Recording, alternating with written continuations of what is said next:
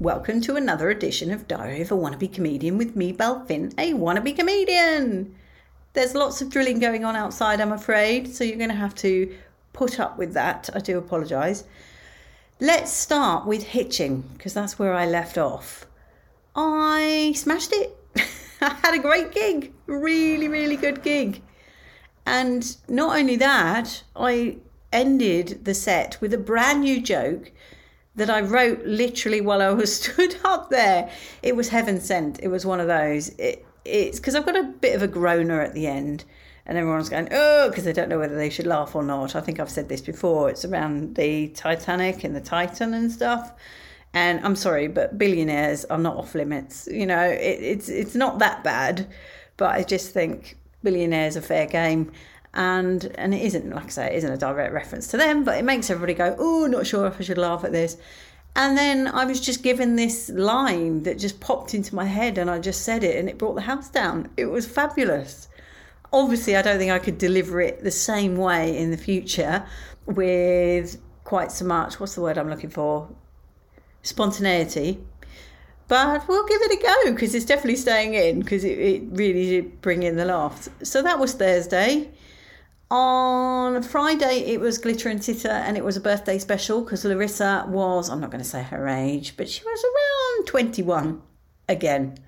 And so that was her birthday special, and that was jolly good. And then I went, Sat- well, Saturday I had my hair done, and then I went and stayed with my mum, and I've just come back now.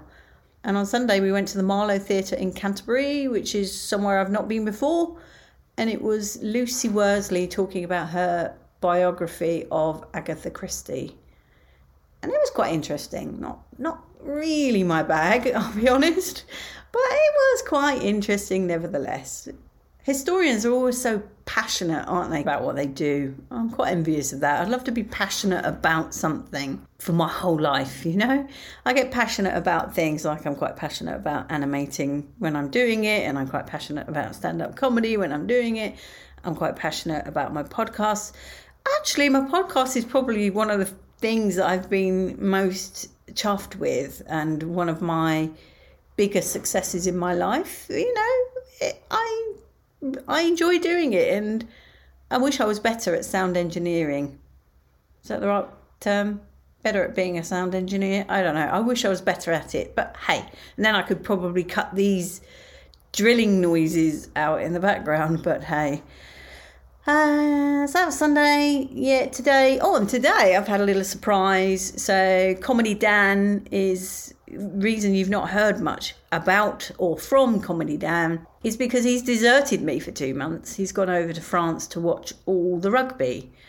And he just so happens to have another ticket for the semi final on Saturday. And he wondered if I'd like to go. And I'm like, oh, I don't know. I'm umming and ahhing and working out the logistics. But, you know, I think I might go.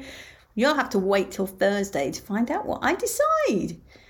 Tonight is my comedy acting course. Don't know what we're doing tonight, but I'm looking forward to it. I really enjoy that. I enjoy it for so many reasons. One, Miranda is lovely. Miranda Bell, who runs the course, she is just superb human being, and she's just marvelous. I, I don't know how to describe it. I just really enjoy being around her.